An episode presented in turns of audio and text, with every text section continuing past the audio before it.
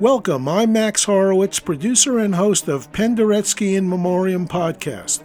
This podcast is created by Anna Pejanowska and presented by Polish Cultural Institute, New York.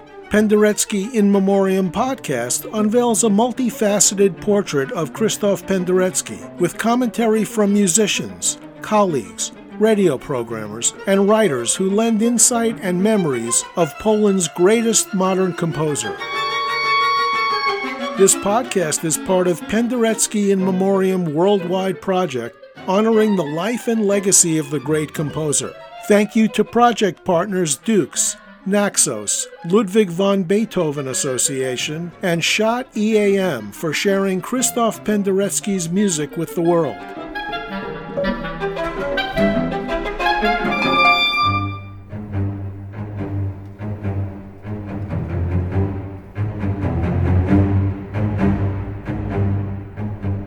Since becoming the first non Russian pianist since Van Cliburn to win the gold medal at Moscow's Tchaikovsky competition in 1986, Barry Douglas has established a major career as a virtuoso soloist, conductor, and as artistic director of Camerata Ireland and the Clandeboye Festival.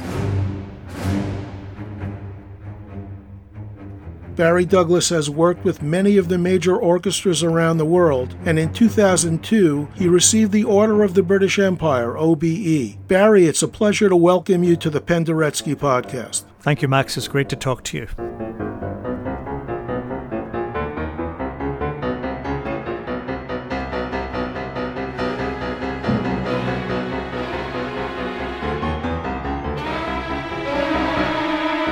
Barry, you're one of Penderecki's favorite pianists, and I wanted to discuss your performances and recording of the Concerto Resurrection, the Naxos recording, and specifically the 2007 Cincinnati Symphony world premiere, which was conducted by the great composer. Penderecki wrote the piece in 2001 2002, and you have always had a great joy for it and continue to perform it. Tell us a bit about your remembrances of these performances, the world premiere, and how your thoughts about this work have evolved over the years?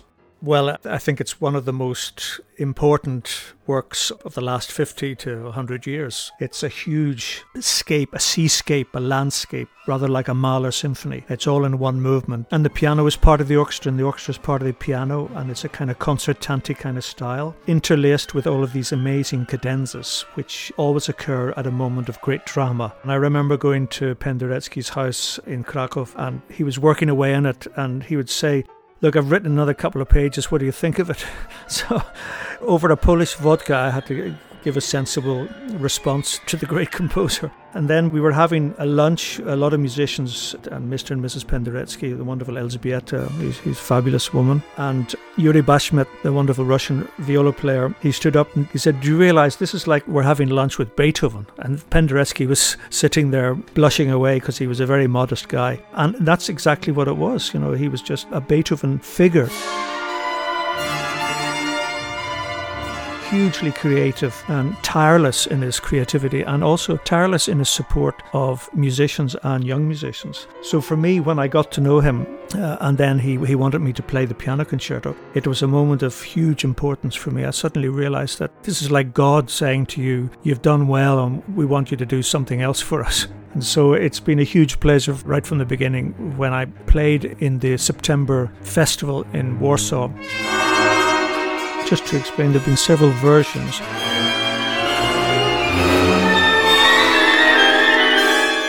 Manny Ax did the first version uh, premiere with the Philadelphia Orchestra.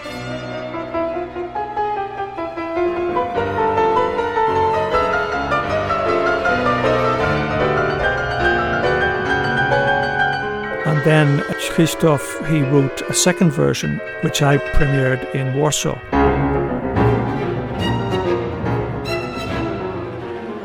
Then, lo and behold, as you mentioned, Cincinnati, he wrote a, a, third version, which he told me about only three or four months before, where he added another 13 minutes to the piece. So I got busy learning that and the premiere was in December of 2007. It was huge because that made the piece almost even better balanced because it was an amazing story from beginning to end, but he kind of put a lot of material in a slightly different guise that had been earlier in the piece. He put at the end of the piece, and it made this beautiful kind of arch image of what music should be about. And then I had recorded the second version with the composer, with Christoph, in Katowice with the Philharmonic Orchestra, Radio Philharmonic Orchestra. And then I recorded the third version in Warsaw with the Warsaw Philharmonic and Antoni Wit. So there are two recordings from me. I think many other people have recorded it too.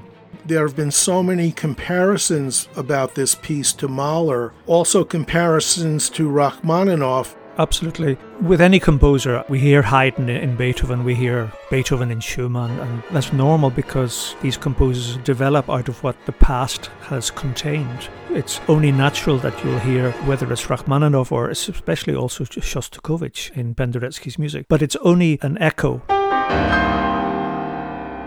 This is where he has amassed all these influences and created something incredibly beautiful.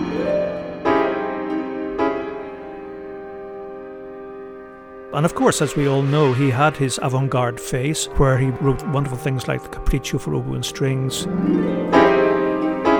Threnody for the victims of Hiroshima. And before his late style, which has produced incredible things like the concerto for three cellos, this piano concerto, the violin sonatas, incredible works. And also a lot of sacred works, of course, as well.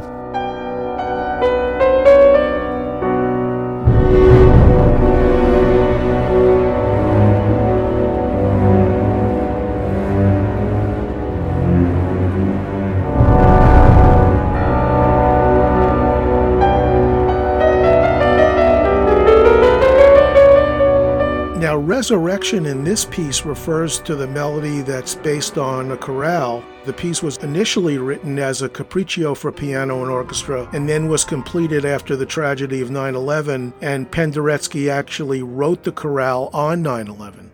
Yeah, when he talked to me about 9 11, like, of course, so many people in America and around the world, it made a huge impact.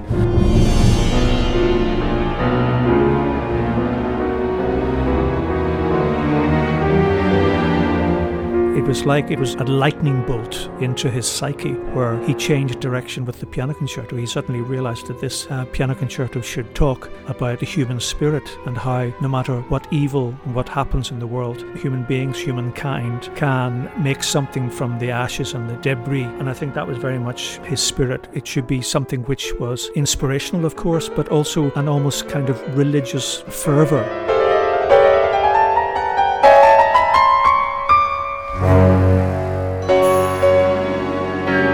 Not in any narrow sense of the word religious, but religious in terms of humankind seeing outside itself and making such a bold statement as to, on the one hand, defy what had happened, but also pronounce that humankind is bigger and better than this.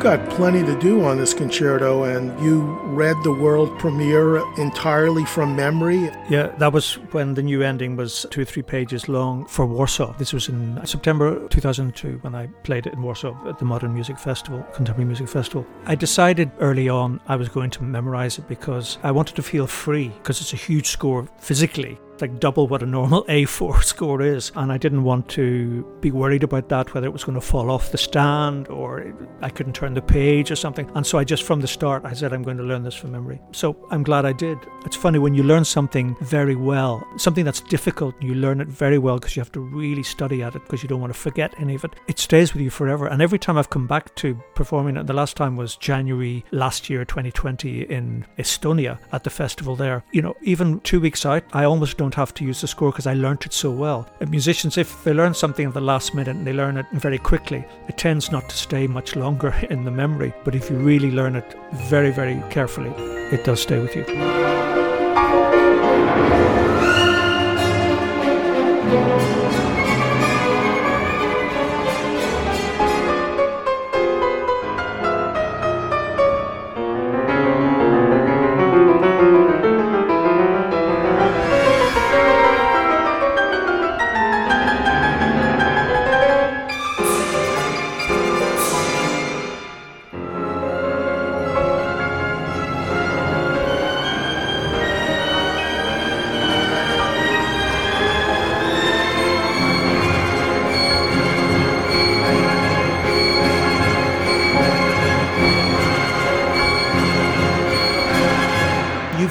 Compared Penderecki in his later years to Bartok, not in style so much, but in the way these composers consolidated their earlier innovations into a more approachable framework. And you've been quoted as saying Penderecki has absorbed all of his past to shine now in a more accessible way.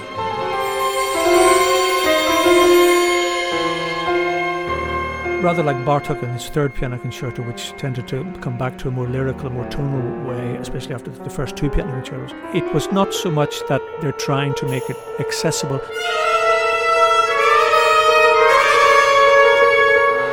Not that they didn't have an inner peace before, but there's some kind of equilibrium they've found, and the music sits in this equilibrium. I don't think they set out to do it like that. It just kind of happens in a very natural way. My orchestra Camerata and I, we've done his Serenade for Strings, and that is almost like the most amazing piece by Shostakovich. I mean, all of Shostakovich, of course, is amazing, but Penderecki almost brings something new and quirky and distinct to that kind of language. Of course, it's the Polish Requiem as well for strings, and we've done his Chaconne. These are pieces of great nobility and dignity. I think that's what shines with Penderecki in his later years is this feeling of nobility in the right sense of the word. Even by the mid 1970s, movie audiences were hearing Penderecki's music, but at that point he began to adopt religious subjects and incorporate more tonality as an affirmation of humanity, and the concerto illustrates that redemptive character. Yeah, I mean, of course, Christoph was, I won't say religious, but he was a very spiritual kind of person, and, and one can be spiritual and not be narrowly religious. He was both.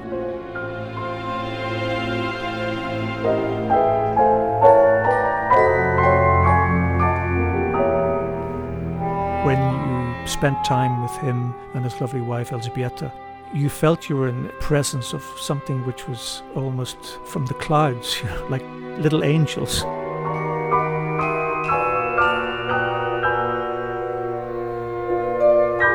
And you felt good and clean around them because they were so kind. And Elżbieta had an encyclopedic memory. I mean, she could remember everybody's name that she'd ever met. And if they came up to her in the street five years later, she knew immediately their name and the history and everything just from memory. These were incredible people. But that idea of cathartic music, it's so right for Penderecki's later years. And we as an audience, we as musicians who play his music, feel that too.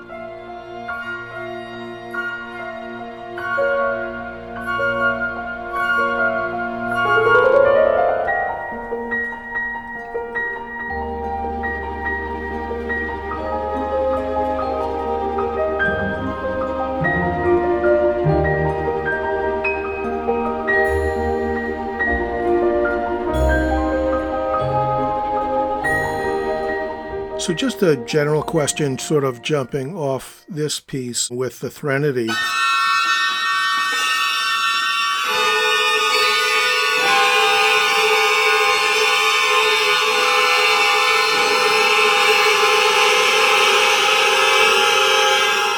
You have any thoughts about that piece? The fact that he got so much international attention, it sort of made him a peer of Ligeti and Stockhausen. Yeah, we've done it several times, Camerata and I. I invited Christoph to come to Ireland, and it was his first trip to the Republic of Ireland. He'd been to Northern Ireland, and I said at the university, University of Ireland in Maynooth, just outside Dublin, And here's the great Penderecki's coming. And they said, we're going to offer him a Doctor of Music. And I said, that's brilliant. And he's going to come and he's going to conduct Threnody. I'm going to rehearse the piece with Camerata and a lot of young musicians, and then he's going to come in. It'll be rehearsed, so he just has to bring his magic to it. So I called Christoph and I said, The National University of Ireland would like to confer a Doctorate of Music on you. Is that okay? He said, Oh no, not another one. he said, I have 75 already.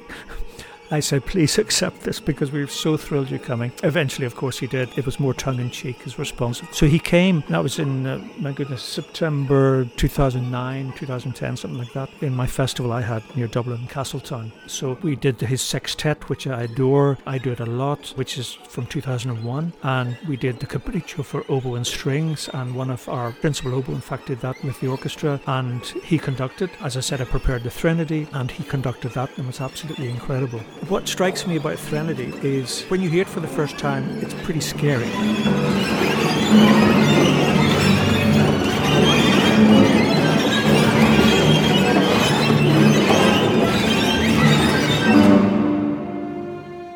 It has got this amazing fluidity and poetry about it, with all the quarter tones and the glissandi and this lack of any kind of base of tonality or anything. It's more about raw emotion and raw, like nature. Like waves crashing on a craggy cliff, or a meteorite crashing into a distant planet.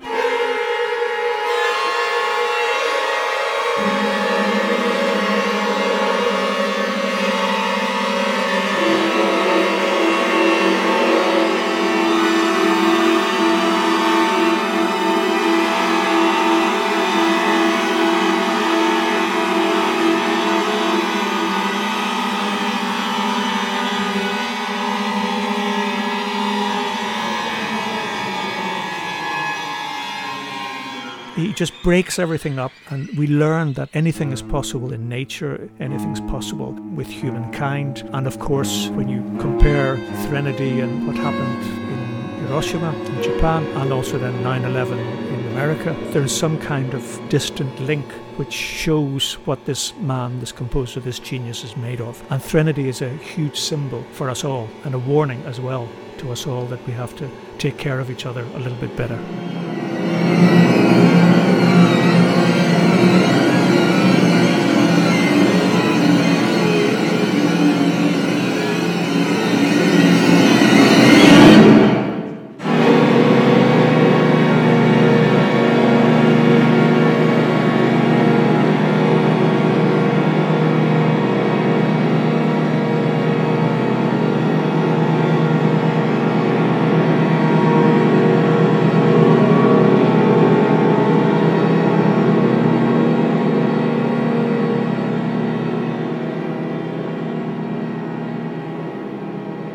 Barry, just to close out, a final quote on his passing. He said, I'm so fortunate to have known the great composer Christoph Penderecki, a special person, genius musician, and such a great friend to so many of us musicians. When you would visit or you'd be playing a concert and he would arrive in, it was like your family was arriving. You felt a warm feeling, you felt at home, you felt so incredibly happy to be there, and nothing was too much for us all to do for him. And when we gathered around a dining table, whether it's in their home in Krakow or in a restaurant, post concert. We were all together. It was the most amazing feeling to be with them. Elżbieta is fantastic. Christoph was fantastic, and we'll never forget him.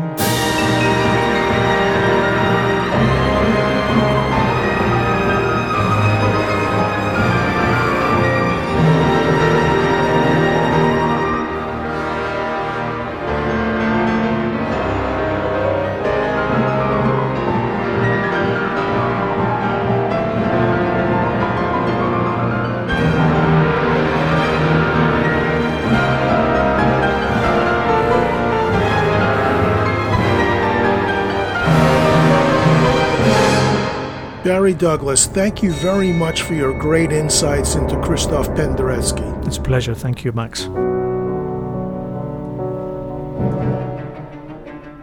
This is Max Horowitz, producer and host of Penderecki In Memoriam podcast, created by Anna Pejanowska and presented by Polish Cultural Institute, New York. Thank you to project partners DUX, Naxos, Ludwig von Beethoven Association, and Schott EAM for sharing Christoph Penderecki's music with the world. We appreciate you joining us in honoring and celebrating Penderecki's life and legacy. Make sure to subscribe.